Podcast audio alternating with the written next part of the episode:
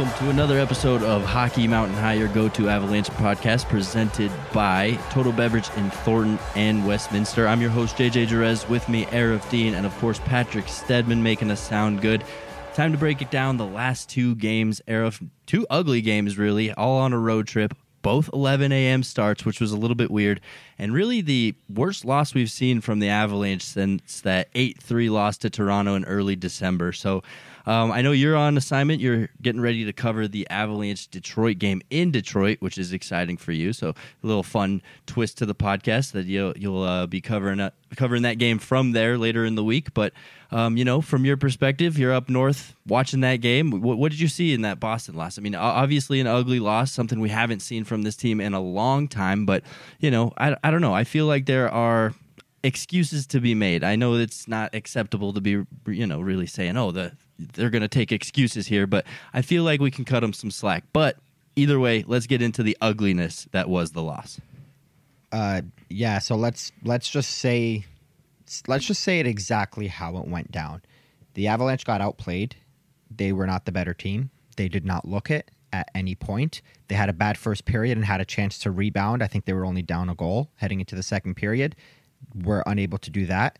Uh, they finally made the game two to one. You thought maybe they have some life. Then Boston completely shut her down. Uh, Darcy Kuemper didn't look great, didn't look terrible. Uh, granted, that goal that kind of slipped through his five hole wasn't the best. Mm-hmm. Um, Boston put up 50 shots, which is unacceptable and not something you often see. I very much agree. You can cut them some slack. This is just their 10th regulation loss, and it is February 22nd, and we are 50 games. So that means they lose one out of every five games in regulation throughout the season. Uh, but all things considered, that was a bad game. I'm not going to make excuses for them. It, they they just they didn't look good. Some nights you don't have your legs, and then some nights you have what happened in Boston, which is worse than have not having your legs. So that's what happened to the Avalanche on Monday. Yeah, I know. Again, I don't really want to make excuses for him here, but two back to back 11 a.m. starts, uh, at least 11, 11 a.m. Mountain, right? They're out on the East Coast, mm-hmm. so they're really one p.m. starts. I, I, think that throws you off. You know, this Monday game at 11, President's Day, it was supposed to be a Thursday game in December. Of course, these are COVID protocol pause makeup games here. So I think there's something to be said for the back to back 11 o'clock games when you're a West Coast yeah. team going to the East. So, you know, I think, yeah, I, I, I I cut him a little bit of slack there. But also with Boston, you know, I don't know if you heard David Pastrnak after that game, but he basically said that that was the best game that the Boston Bruins have played uh, you know, for a full 60 all season long. So, um, you know, I guess, again, uh, not making excuses for Colorado, they didn't have their A game. And as professionals, you expect them to have their A game. But 11 a.m. starts, Boston really bringing it. Uh, you know, it's all right. You're going to have a loss it happens and it like it it, abso- it absolutely certainly does happen and the boston bruins are not a bad team. Like yes they're in the second wild card spot in the east but they're one of those eight teams that pretty much all but have their playoff spot locked in in that conference. Like no one's going to really drop out. They're 10 points up on the red wings who the avs play tomorrow and they have a game in hand and the red wings are ninth in the east. So they're a good team, and um, this kind of goes back to the thing that we discussed when we said that the Avalanche are the new standard. Funny enough, they're also the new standard in a different way. They are now the team that when teams meet the Avs and they play the Avs, especially when they've already played them once and lost, similar to Dallas getting shut out the day of the Super Bowl and then coming up to Ball Arena and you know having a much better game and defeating the Avs.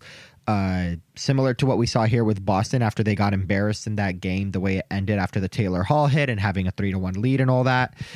The Avalanche are the new standard in the sense where other teams want to have their best games against the Avs. More often than not, they fail but sometimes like the Bruins yesterday on Monday, they they happen to do it and and when they when you get a game like that against the Avs, when you get 50 shots on them, you score 5 goals, you beat them by 4 goals, which has only happened one other time this season in Toronto that 8 to 3 loss.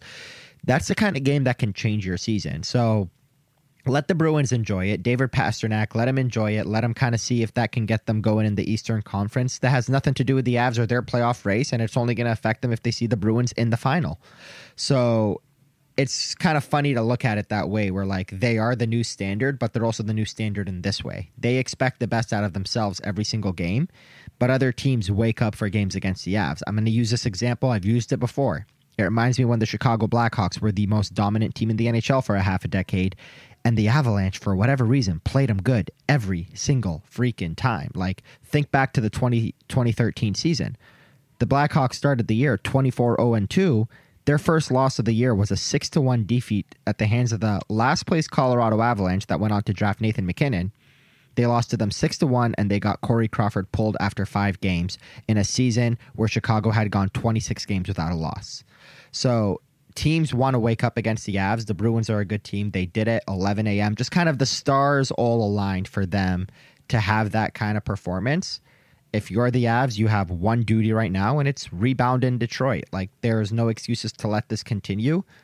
But given the weirdness of the schedule and given all of the factors that play a part, yeah, you can kind of make a couple of excuses here and there. You just don't want the team to fall into a rut, and obviously they're not there yet. But you know, if this happens one or two more times, then yeah, it's time to start being a little bit more, uh, raising a little bit more of a red flag.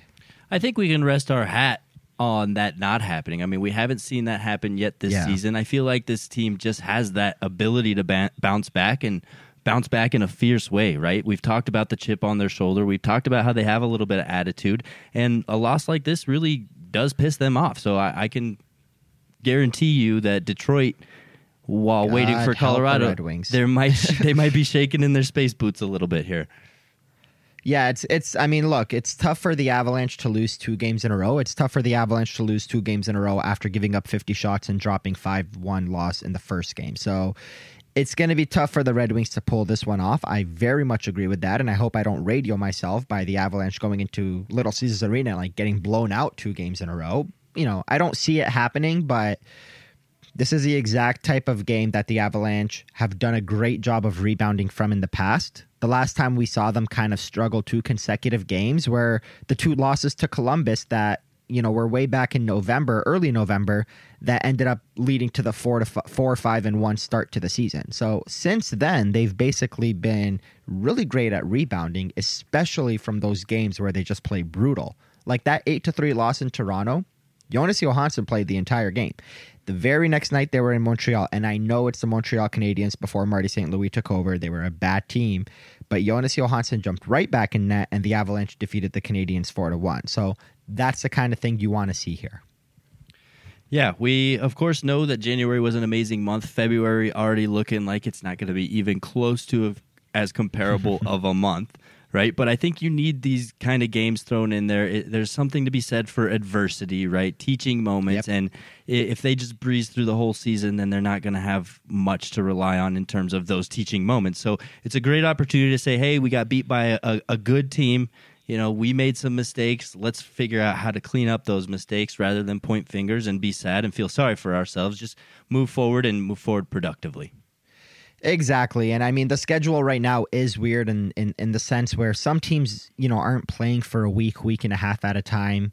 It's because these are all the games, like you said, these are those COVID pause, the Omicron variant that kind of ran rampant in December leading into the Christmas break. That led to a bunch of games being rescheduled, which for the Avalanche were seven of them. For some teams were none. Like the Florida Panthers went 15 days between games.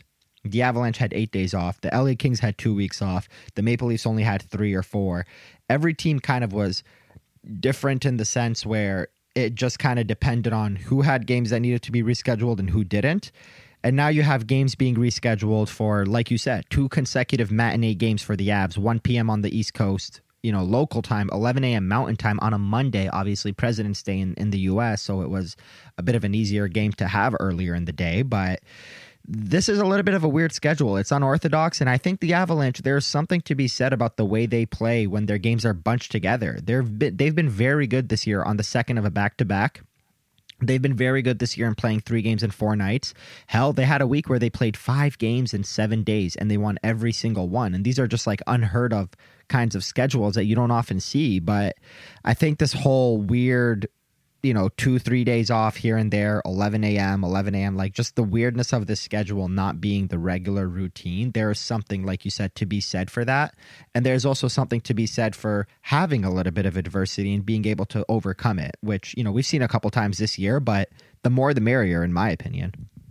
Yeah, absolutely. I mean, while they're being, while they are professionals, we have to just understand that they're not used to playing at 11 a.m. And I, I think that is a huge thing for your mindset, your routine, your preparation, and having back to back games at 11. It, it's just tough to really perform at your best. Uh, and again, I, I hate to be the guy sitting here making excuses for them, but if I'm I'll take it, 211 JJ. You're yeah, yeah, no, no, no. I'll take it, JJ. You're usually the guy that's No, a no. little more I just- negative. if so I'm- let's let's. well, and that's the thing. If I'm playing two 11 a.m. games, I'm going to be extremely negative and saying, "What the hell is the NHL doing to us here? This is uh, 11 a.m. I'm barely awake. I could barely speak English right now, let alone play hockey." so um, I don't know. That's just me, though. Of course, they're pros. They're they're trained for this, and they get paid a lot of money to do it. So no excuses. No excuses.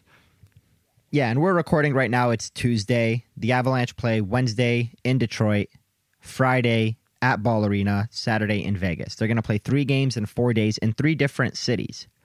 And for whatever reason, I feel a hell of a lot better going into those three games than I did going into Buffalo and Boston, even though they were two games 48 hours apart, both on the road, both spaced out pretty well. Like, this is the team that loves to just win a game and then get the next one in and win that one and then get the next one in and travel, hit a plane, get off the plane, play a game, get back on the plane, go to the next city. Like that's the kind of way they love to play. And that's what we saw last year as well. Like, I mean, going back to Philip Grubauer being asked 7,428 times during the regular season last year, are you playing too much? And him every time saying, no, I'm in a routine, I'm in a rhythm, and I love it. And the Avalanche loved it too. And Gruby left, and Kuemper came in, and he got in a rhythm. And now they're kind of losing that rhythm a little bit, and you're seeing them fall just a tad. You know, they've lost two of their last four. They're two and two now, which for many teams is like, yeah, that's just a regular four game stretch. For the Avalanche, it's like, wait, what? They didn't get points in two of four games? Holy crap. How did they not do that? Like, you know, it's just the standard they've set for themselves this season. But again, I'm not worried. Uh, I'm not going to make excuses for the loss against Boston. There's some specific cases surrounding the game in terms of the scheduling that we were discussing that, you know, could lead to them having a bad game, but you don't want to give up 50 shots like that. Regardless, you just got to bounce back in Detroit. Forget what happened in Boston. It's an Eastern Conference team that you're probably not going to play again this year and move on, overcome that adversity, and, and just be the dominant team you've been all year. Yeah, and as we know, you know the schedule is a bit tough for them ahead. They've got f- basically one home game a week for the next four weeks, so more Yep. teachable moments, more coachable moments, more adversity that they can help. You know, just really generate momentum into the into the playoffs with. But um, moving on from the loss, I wanted to get to Nathan MacKinnon here for a couple reasons. There's a few things I want to get into here. A, he has a goal in each of the last two games, which is nice to see him get back on the uh, Yeah. scoring horse, right? The second goal, the one against Boston and Colorado's only goal in that game, was a power play goal, right? Two things. It was such a sick shot. Two things though. I want to point out about that power play goal. A, it's only the second power play goal they've scored all of February, going two for 21 now. That's a 9.5%. Not looking good. But that that goal that Nathan MacKinnon scored, if you remember, I think it was two podcasts ago, I was pointing out how frustrated I was by that exact play because you'd seen them adjust it. It'd been a new tweak to their power play structure, and now you're seeing them do it a lot. But Nathan MacKinnon's the only one I've seen actually been able to fire that puck off. I've seen Newhook fan on it, I've seen Kadri fan on it, and so it, it's an awesome play if it works. But it really seems to be designed just for Nathan MacKinnon because he's the only one that can pull that goal off. The fact that you can wire home a slap shot like that, or let's call it a one timer, like you can wind up and fire a shot like that when the guy that gives you the puck is literally what two and a half feet ahead of you. Like he's right there. He's just dropping the puck to you. And for you to be able to wire it like that is it's incredible. Like everything about it just looks so sweet because like we've seen those, you know, circle to circle passes that go from Ran- MacKinnon to Rantanen or vice versa, where when MacKinnon passes it to Rantanen, he goes down on one knee and wires it home. Or we saw the the, the sick pass from Nazem Kadri to Gabe Landeskog the last time they played the Bruins to tie the game, where it goes circle to circle. You got to have the goalie going left to right or right to left, and then you just have this open net to shoot at. That's one thing. Like those are nice in its own, but you can see why those go in. You're going from one side of the net to the other side of the net where it's an open side, it's a six foot net, and you have a goalie trying to get back in time. But Rantanen's right there, MacKinnon's right here. For him to drop the puck just, you know, just under a meter, two or three feet for MacKinnon to wire it like that and actually beat the goalie because the goalie's like, wait, where did that come from and who shot that? Like, it is incredible and it's impressive. But obviously, let's maybe, like you said, like, you know, it, it was a sick goal and it was nice to see it finally work, but maybe let's chill out on how often you use it and and when you use it if it's you know if it's something that you're going to use every single time. But i don't know what it is about the power play. Something just has felt a little bit off. Uh, that goal felt more like the avs where you know power play starts they get that pressure right away they get that goal right away but we haven't seen a lot of that in february and you don't want that to drag on for too long. But it goes back to the theme of what we've been saying this whole episode you face adversity that's fine overcome it, learn from it so that you can be ready for the playoffs. Right now, it's not about getting wins, it's not about getting points. It's about overcoming certain things and it's about preparing for the playoffs, which is what we heard from Gabe Landeskog when they beat the Canadiens and he was pissed off. It's it's not about the two points, it's about the process leading into the playoffs. This is part of that process, overcoming this power play uh, struggles that you're facing right now. Yeah, it just feels like that play might have something to do with the struggles. It, it, they seem to be going hand in hand, in my opinion. I didn't really start noticing that play until the loss against Dallas last week. Um, so I'm not sure exactly how long they've been using it, but that's when it really stood out to me as just being ineffective. And it, it's obviously ineffective if only Nathan MacKinnon is the one that can pull off that yeah. goal. But no, I like your point, right? usually, if you see in the highlight notes, oh, Nathan MacKinnon slaps home a one timer from a pass from Mikko Rantanen on the power play, in your mind, you're thinking, oh, that was a cross ice pass. But rather, you know, this one was a little bit different. So, you know, I, I don't know if I love it. It was cool to see it work. But I think they we I think we've seen much more effective power play strategies from this team, and they might just have to go back to it. I don't know. Maybe they're feeling like they got a little bit figured out for a while there, um, but I, I can't really pinpoint what made the what made these changes happen because I don't see them being that good. Yeah, I mean, to me, games 35 to like 62 of the regular season are just always going to be a drag. You got to you kind of got to find a way to like experiment yourself yeah, to experiment a little bit and to convince yourself to be excited waking up in the morning knowing that today is game 49 or against Boston game 50 of an 82 game season where you've already played enough games to know that you're going to be in the playoff race and you're a buyer at the trade deadline.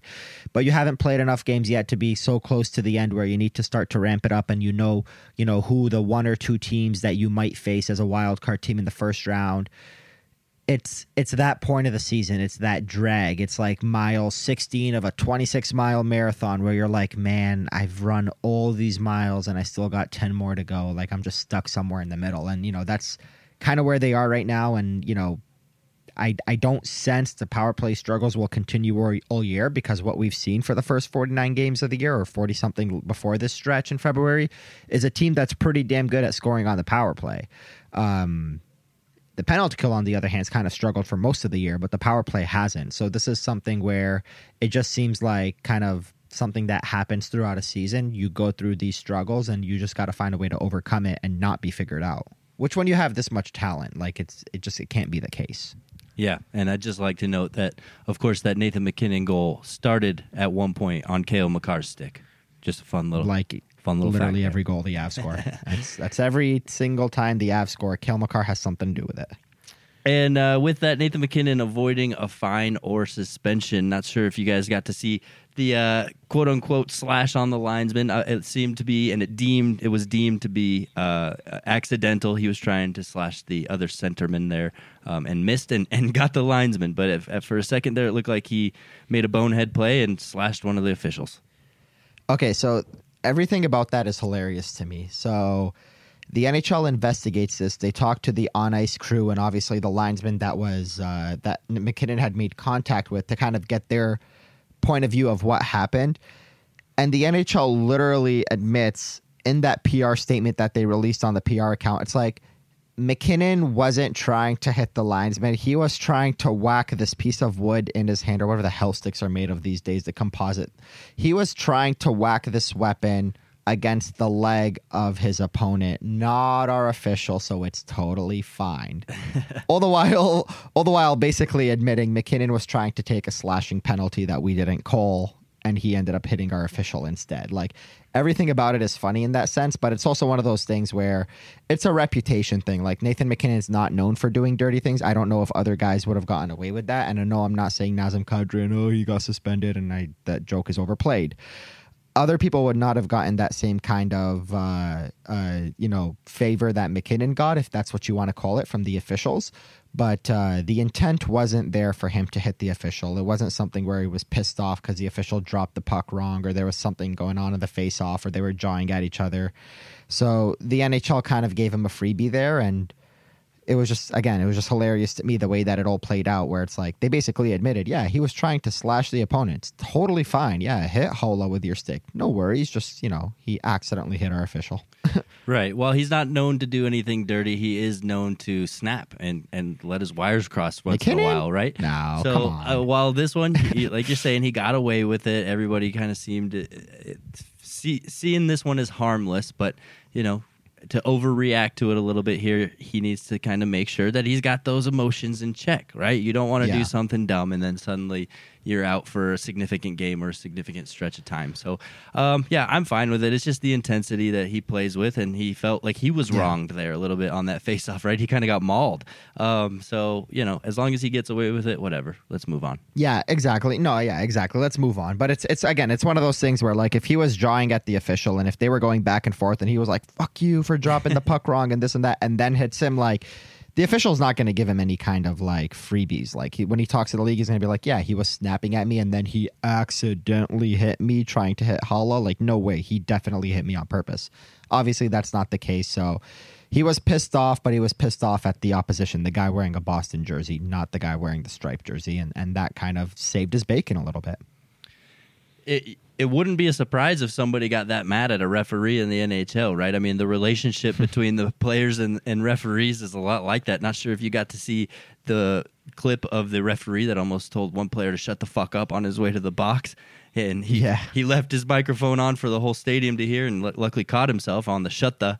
But, uh, you know, that's just the way it goes between uh, players and, and uh, referees. So, man, I'm surprised we haven't seen more just straight up brawls between the players and, and officials sometimes. Right? Yeah, no, it's hilarious. They chirp each other all game, and then when somebody plays their one thousandth game, like we saw in Buffalo, you got Kyle Okposo and Gabe Landeskog presenting him with like a commemorative jersey, and then you got the, you see these guys kind of hanging out after games and shooting the shit, and maybe they go out for beers. It's hockey's a funny sport, man. It's the same thing you see when two guys fight and then they tap each other on the helmet on their way to the penalty box. Like it's it's it's one of a, it's one of a kind. The sport genuinely is its own thing. And then last thing I really want to get to from the Boston game is Nicolas Aubé-Kubel. It seems like he's in the doghouse a little bit with Jared Bednar. I mean, obviously two out of two of three penalties versus Boston. Um, you know, he's not getting as much ice time as normal. Just really seems to have fallen out of favor. And this is a guy we love. You know, we we've seen he brings a lot to the table when he's playing his A game. So hopefully for him, he rectifies this a little bit. But I haven't really seen him be that egregiously bad. No, it's uh, Jared Bednar's challenging this player, and, and it's time to see how he's going to kind of respond to that. And and this is something that Jared's talked about all year. It's it's not the lack, you know, it's not his skill. He doesn't lack any skill or anything. He just kind of lacks uh, the consistency. So he's about to be challenged by a coach on a team that won a President's Trophy last year, is looking to make a deep run this year, and uh, we're going to see how he's going to respond uh, you know, this is the kind of story where you want to see him respond well to this. You want to see him earn his stripes and, you know, kind of confirm and reaffirm that the Avalanche picking him up on waivers was an excellent move. You know, he's had a great season since he's come here. Uh, this is just a matter of a coach challenging a player and figuring out how he's going to respond to it. Yeah, I mean, not much I can add. I, I like the way you're thinking of that, and that's the thing too. Is right now as they're coming up on the trade deadline, I mean, there's going to be less and less room in this depth chart, right? So he he doesn't really have much wiggle room to be acting up, so to speak, because he can be scratched just like that, especially once they bring in another piece or two, and and everybody starts getting healthy here. So. Um, yeah, again, I hope he, he figures stuff out because I think he just brings a lot to the table. I love his style of game, and he he skates so well that at, at times you have to kind of take a double take and make sure that that's Aubé-Kubel and not Nathan MacKinnon. Yeah. At least I do. Yeah, I've I've had a couple times where I've looked up at him and be like, oh, that's sixteen. Holy shit, Yeah. he's fast. Like, yeah, no, I've definitely had those. Cool, cool. Well, let's take a quick second to talk about our friends over at Total Beverage. Everybody knows Total Beverage in Thornton and Westminster, right? Sure, Total Beverage has an incredible selection of beer, wine, and spirits, but did you know that they deliver Did you know that they have curbside pickup available? And did you know that they do online wine education classes? I'm going to have to check one of those out. If not, it's time to get to know Total Beverage again. Stop by 104th in Thornton or on Sheridan, Westminster, and see for yourself. Or you can always find weekly deals, events, and even drink recipes online at totalbev.com. Total Beverage, everything you need and more. All right, Aarif, let's get into this Buffalo game. A weird game. Luckily, the Avalanche came out with the victory, but it, it was looking uh, 50-50 there for a second there. Of course, it was a 3-2 first period. Not often that you get to see that many goals in a first period, but just looked like neither team really was prepared to to start that game on time. And again, let's blame these 11 a.m. starts. Yeah, Darcy Kuemper surrendered the very first shot against him after shutting out the Dallas Stars and the Vegas Golden Knights in consecutive games. So if you had Tage Thompson as the guy that was going to score on Darcy Kuemper, then kudos to you. Uh, he ended up scoring two more times on Darcy. So just a very weird game overall. Like it was three to three in the third period, and you're like, the Avalanche got this. Like this, this is fine. And then they scored the four three goal. They added the empty netter. Um, granted, there was a little bit of a weird play that led to the four to three goal with Rasmus Dahlin getting cracked behind the net by Jack Johnson, and then Alex Newhook having this entire open end of the ice. So uh, you could say Jack Johnson probably got away with one there, and it led to the game winning goal, but. Um, just a lot of goals, fun offensive hockey, and you know that's always a win in my books. Not every game's going to be two nothing or three nothing, and you don't want every game to be two nothing or three nothing. Like what made the Vegas game so much fun, and the fact that it was such a low scoring affair was the fact that you don't see that often from the Avs. But you know, it's kind of one of those things where it's like, oh, so they just played in a defensive game that was very intense with a lot of hits, and Jack Eichel's return and they still came out with a victory. But if you see that every single night, it's going to get boring, it's going to get repetitive, and it's kind of the opposite of what you want to promote in hockey, which is goals. So offense always wins in my books. You're not going to win every single game, one two to one or three to two or whatever. Um, but it was a strange game. The Avalanche definitely did not look their best, but as we've been saying all season, it, it doesn't take their best to win games these days. And I just think as hockey fans, we overreact a little bit to first periods. I mean, first periods, whether they're high scoring or low scoring, it's just the, the beginning of a game, and so much can happen throughout the rest of the game that we, we tend to put a little bit too much, uh, I guess. We, we, we put too many chips into the first period, right? And we're always berated with stats. Oh, this team is 25, 0 and 4 when scoring in the first period, or blah, blah, blah.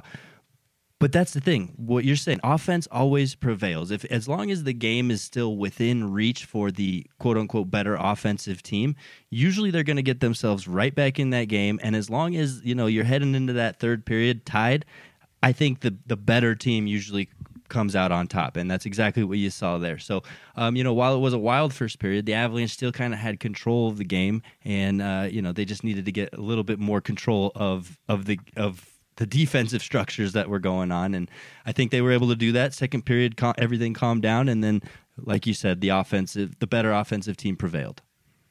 Yeah, and what, whatever was going on in that game, that one I'm generally like I'm genuinely going to blame whatever the hell that game was on the fact that it was a very weird early game. Like it was just everything about it was strange. 11 a.m. on a Saturday after traveling the night before and playing in Vegas two nights prior, like or three nights prior, whatever it was. Like it was just a very awkwardly scheduled game. I don't know why it was an 11 a.m. game. To be completely honest with you, like I don't feel like that was necessary given that they hadn't played in two days. Um, albeit they were going to play in Boston two days later at 11 a.m. or you know 1 p.m. Eastern time, but I still think they probably could have had that game later on in the day. But hey, they got the victory. They got the two points. They moved on.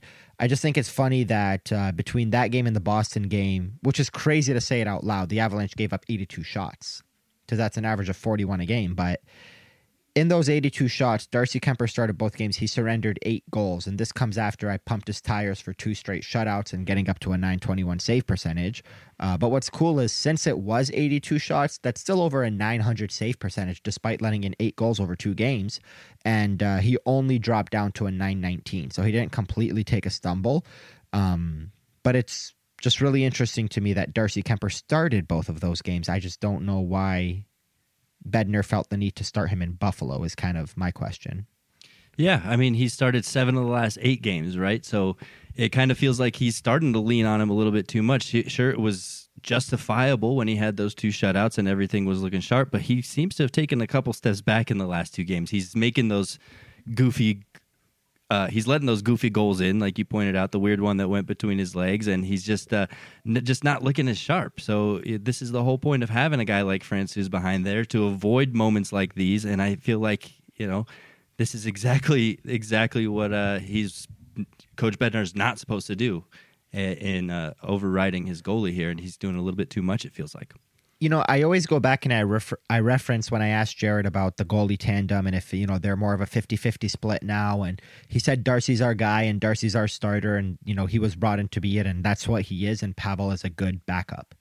Uh, ever since he said that, you know, I've mentioned this before, since that game or since the day that he said that, Kuemper has started seven of the last eight games. So I get what Jared's doing. On one hand, I get exactly what he's doing. He's trying to show uh, Darcy, you are our guy. You're the guy that we traded a first and uh, and uh, Connor Timmins for. You're the guy that you know might even re-sign with us. You're the guy we're going to go for in the playoff or go with in the playoffs. You are the number one goalie here.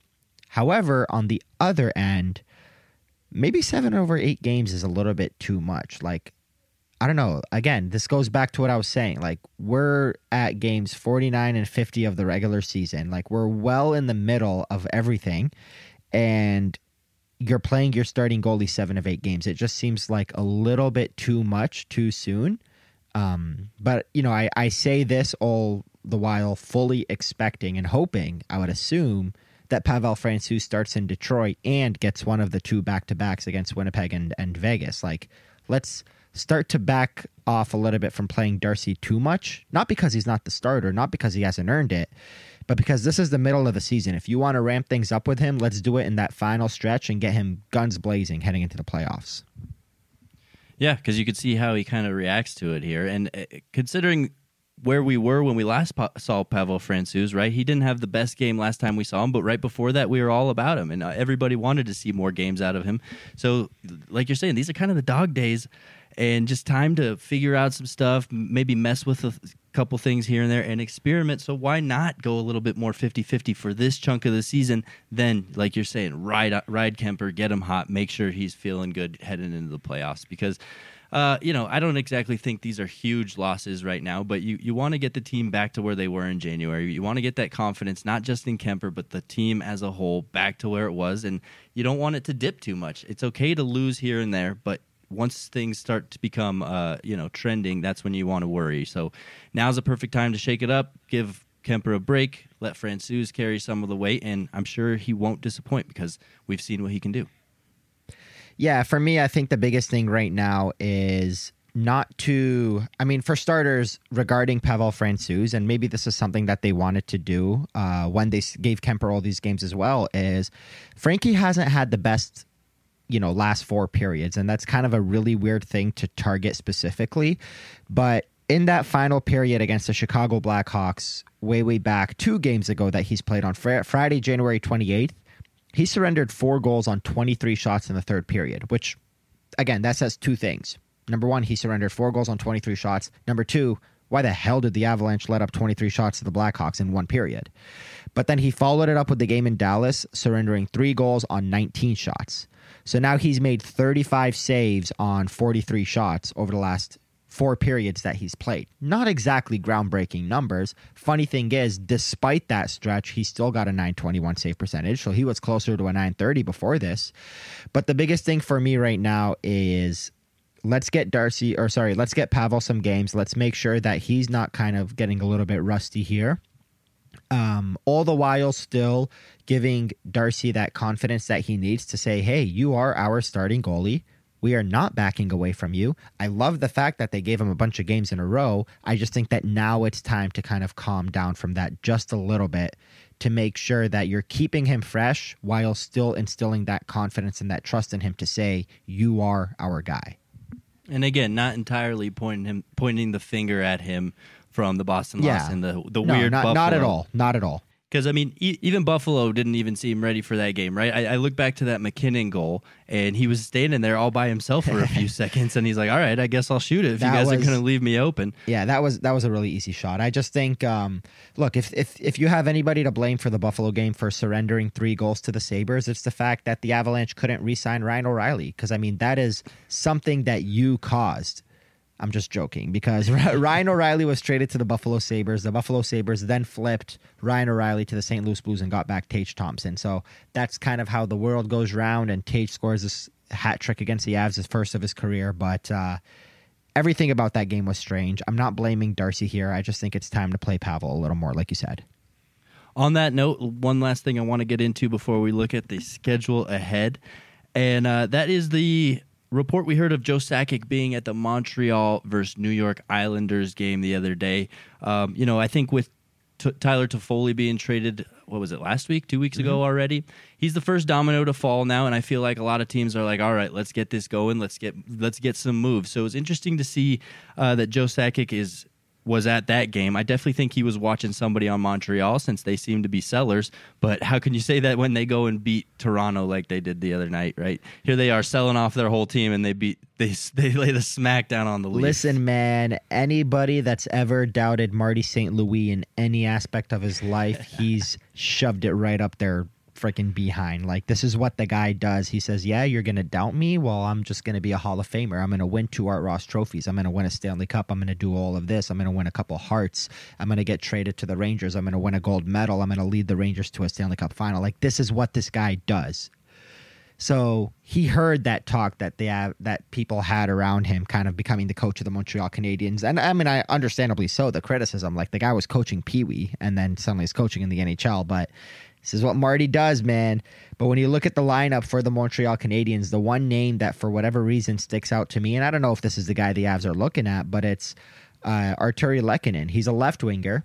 He's got RFA eligibility this summer. He's got 20 points in 48 games. So he is a depth guy, but he's one of those guys that kind of plays a Blake Coleman type of game. He's of that ilk, that very hard nosed, hard working type of guy that wins you Stanley Cups. Um, and I don't know if that's the guy that the Avalanche are targeting, but let's just say if you're going to go out and bring in a Claude Giroux and if you're going to trade one of your hardworking depth guys in JT Compher, then maybe this is the guy that they want to replace JT. Because um, you know, Claude Giroux is not going to come in and do what JT does. Claude Giroux is going to come in and bring more offense to your team, and uh, you know.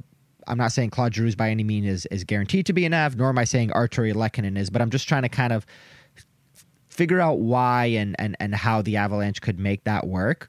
Um, you know, there's something to be said about Joe Sakic being the guy himself at those games because that's a little bit more than when we read a scout sheet and it's like, oh, so and so from so and so team is here and he's here and he's here. And we kind of like always or sometimes blow it out of proportion.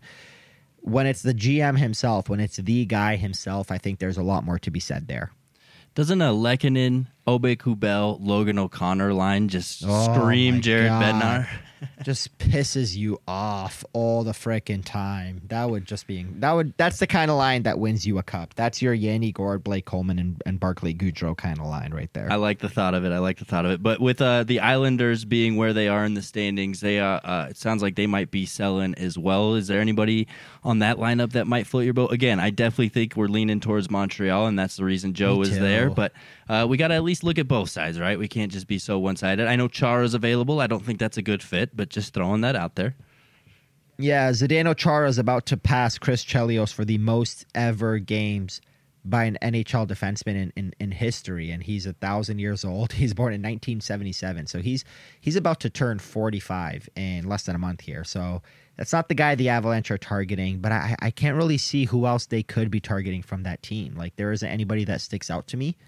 Um, but then again, you know, maybe Joe's always got to double check. Like, hey, I already screwed them out of Devon Toews. What else can I do? So maybe he's just keeping an eye on them to to figure out if there's another stealth move he can make. But I definitely think it's the Montreal Canadiens, and and Lehkonen is just the name that sticks out to me. I don't know. Cal Clutterbuck doesn't sound too terrible, in my opinion. I know he's That not such a pain in the ass. Exactly. And I just love that style of player, and that's what they need for the playoffs, right? So maybe even a Pouliot. I don't know. Now I'm just throwing names out there. I don't know. Cl- Clutterbuck seems like the kind of guy where like him and MacDermid are going to fight in practice for some reason. like it's just that's the kind of Just guy for he, fun. He, he just for the hell of it. Like not even because they're pissed off at each Yeah. other. They're just like, hey, you want to drop the gloves and just pump, pummel each other? Let's do it. Oh yeah. Go get beers after, right? All right, let's look ahead at the uh, schedule here. Like we said, Avs have what I'm going to claim as a redemption game here against the Wings. They kind of have to, you know, make everybody realize that they uh, they're they're not who we saw on Monday morning, and then heading back home on Friday against Winnipeg, and then Saturday we got back to backs. They're heading to Vegas. So Detroit Wednesday on the road, Jets at home on Friday, and then Saturday in Vegas. Your thoughts? Three games in four nights in three different cities. Starting with the game here in Detroit, where I will be covering the game, and ending with a game in Vegas, where Jack Eichel's already got two goals since the last time we spoke, and I said in a month he's going to be a different player than he was in that first game. Well, it's only been a week, and he's already a different player than he was in that first game. So these are going to be three really good games. The Jets kind of are hanging by a thread. Their playoff hopes are are withering away, but uh, you know it's it's going to be an exciting game regardless because the Avs aren't playing at Ball Arena as much this month. So any game coming back there is just going to be like a welcome back from the fans. Um, I'm excited. I, I love a lot of hockey. I love consistent schedules like this, and I think the Avalanche do too. Like we've been chatting about, starts in Detroit, ends in Vegas. Like it, it doesn't get better than this, man. This is this is the time to play good, and this is the time to rebound from that tough game in Boston. Yeah, and Winnipeg always has uh, a pretty good showing in Colorado, They do, right? I feel like they Mark tend to beat the Avalanche. Mark a Scheifele and. Blake Wheeler love playing against the Avs. And then the weird part about the uh, Vegas game is already this early in the season. This is the last time we'll see Vegas for the rest of the regular season, hopefully until the Western Conference final here. So it's strange to me that it's going to be that early, but you know, get prepared on Friday for the uh, the alternate jerseys and those paper clappers that I know you love so much, Aarif. Yeah, those things are just the absolute worst. There's always there's always one guy in that section right below the press box where they're sitting there clap clap clap clap clap clap clap hitting it on the freaking chair in front of them for the first six minutes of the first period before they give themselves a headache. And me. Right on. So yeah, I, I, we need to see at least a two and one record in these next three games. I mean, ideally you go three and zero, right? But uh, you know, there's some there's some hurdles there. I think the Jets present something tough, and Vegas is just a, a growing team that's learning how to play with Eichel, and uh, we'll see we'll see how this Avs team reacts. And let's not consider this Red Wing game a sure thing. I know they're tough team. They're bad, not the best team right now, and especially compared to the Avs. I mean, they're ninth in the East. Like they're a hell of a lot better than they have been the last few years. But the Avs have had their number for a few years here now. But uh, let's not discount them. But at the same time, um, I, I I don't want to guarantee that to be a win just because we've seen the Avs lose to the Coyotes. Uh, but I just think it's hilarious to me that. Um, on that note, the Avalanche have not lost against the Red Wings since the last time they played at the Joe Louis Arena. So they've got their number here, but I, I just don't want to radio myself by saying that this is a sure thing victory. So let's just be a little bit kind of cautious with that. But 99% sure the Avs are going to win, yes. yeah, I, say it all the time on the hockey show on Saturdays, but New Jersey, Ottawa, and the Detroit Red Wings are three teams that have lost to me a lot of money this year betting against them. Right, Hmm. so they're, they're beating some good teams. Those three teams, and uh, you know, so they're never, never anybody to look past. But either, no, nobody is right. I mean, you saw the Coyotes just beat Dallas the other night. Dallas has been buzzing lately. So yeah, eh, you gotta you gotta focus on every game and make sure you're being a pro and getting ready and getting those routines going the way you need them for each and every start. Yeah, and most importantly for the Avs is they've they've had a little bit of time off since that Monday game because it was so much earlier in the day. You know, leading into tomorrow's 5:30 p.m. Mountain start against the Red Wings, um, and the fact that they got the doors blown off of them by the Bruins. You know, they're going to wake up a little bit w- with a little bit more urgency here in Detroit. So I, I'm expecting a good showing. Real quick, last thought for me: Does Francouz play Vegas Saturday? I don't know because I'm going to go back to what I just said a second ago. If if if Frankie starts today, then that means he would play two of three. So maybe maybe Kuemper goes today with a chance to rebound, and then Kuemper and then Frankie gets the Jets, and then Kuemper goes against Vegas. So he gets two of three, but it's today or it's Detroit and Vegas with Kuemper getting the game in the middle. All right. Well, we'll wait with bated breath and see what happens and see how these uh, lineups and goaltenders are managed. So enjoy the games, everybody. Thanks for hanging out with us. We'll be back Sunday uh, to you know do our typical Sunday thing and uh, break down some of the last games. We're going to have three to talk about. So thanks for hanging out with us, guys. Aarif, anything else you want to throw out there before I wrap it up like we always do? That's that's it from me. I love three games in four nights. Love it. A lot of hockey coming up, and we'll chat with you guys on Sunday. Right on, guys. Don't forget to check out our Instagram. We're, we're getting better at it every day. Not moving as quickly as we thought, but hey, it's going to be entertaining once we get it full steam. But that being said, thanks for hanging out with us. If you made it this far in the podcast, bless your pretty little heart. Let's make hockey for everyone, and we out you.